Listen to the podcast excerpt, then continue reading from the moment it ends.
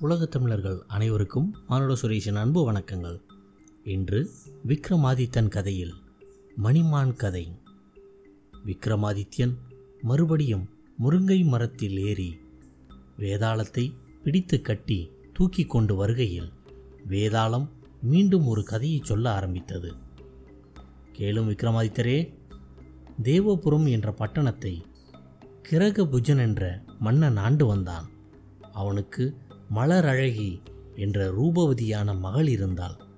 சகல கலைகளிலும் வல்லவளான மணிமான் என்ற அரசிலங்குமரனுக்கு அவளை மணமுடித்து வைத்தான். மணிமானும் மனைவியுடன் தன்னூர் சேர்ந்து உல்லாசமாக வாழ்ந்திருந்தான். ஒரு நாள் இரவு இருவரும் கட்டிலில் படுத்திருந்தனர். கட்டிலின் கீழே சிற்றெரும்புகள் சாறை சாறையாக சென்று கொண்டிருந்தன. அப்போது முன்னே சென்ற எறும்புகள்.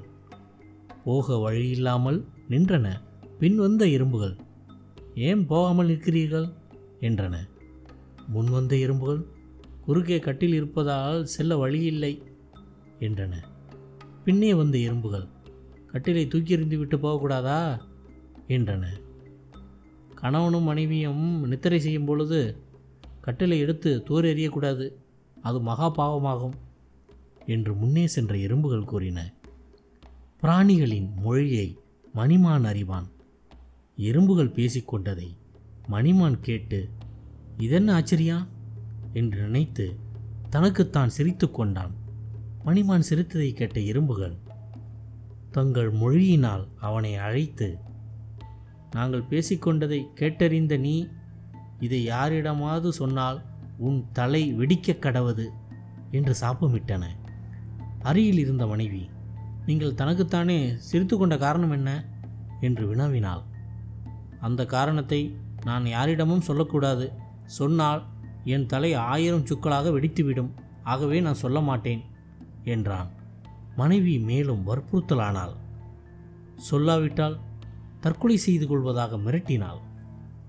உயிர் விடுவதையும் தவிர வேறு வழி இல்லை என்று மனம் கசந்த அரசகுமாரனும் மயானத்திலே கட்டைகளை அடுக்கி அதன் மேல் படுத்துக்கொண்டு மனைவியை அருகில் அழைத்து எறும்புகளின் ரகசியத்தை சொல்ல ஆயத்தமானான். அந்த நேரத்தில் மயானத்துக்கு அருகில் இரண்டு ஆடுகள் பேசிக்கொண்டதை மணிமான் கேட்டான். ஆட்டுக்கிடாவானது? பெண் ஆட்டைச் சேர அருகில் சென்று முகர்ந்தது. பெண் ஆடு சினுங்கி அதற்கு இடங்கொடாமல் தூரத்தில் சென்று கிடாவே கிணற்றின் ஓரத்தில் வளர்ந்து உள்ளே தொங்கும் புல்லை எப்படியாவது எனக்கு கொண்டு வந்து கொடுத்தால்தான் உன்னோடு சேருவேன் என்றது. அதை கேட்ட ஆட்டுக்கிடாவானது ஏ மூளை இல்லாத பெட்டையாடே அந்த புல்லை பறிக்க தாவி கிணற்றில் விழுந்து செத்தால் என்னாவது? நீ என்னை சேராவிடிலும் பரவாயில்லை. உன்னை போல் ஆயிரம் பெட்டையாடுகள் எனக்கு கிடைக்கும். உனக்காக நான் உயிரை விட சம்மதிக்க மாட்டேன் என்றது அந்த ஆட்டுக்கிடா சிதையில் படுத்திருந்த மணிமான் ஆடுகள் பேசிக்கொண்டதை கேட்டான். உடனே சிதையிலிருந்து எழுந்து வந்து மனைவியிடம் கணவன் செத்தாலும் பரவாயில்ல என்று நினைக்கும் மனைவி எனக்கு வேண்டாம் என கூறி அவளை துரத்தி விட்டான் தன் நகரை அடைந்து வேறு அரசகுமாரியை மணந்து வாழ்ந்து வந்தான்.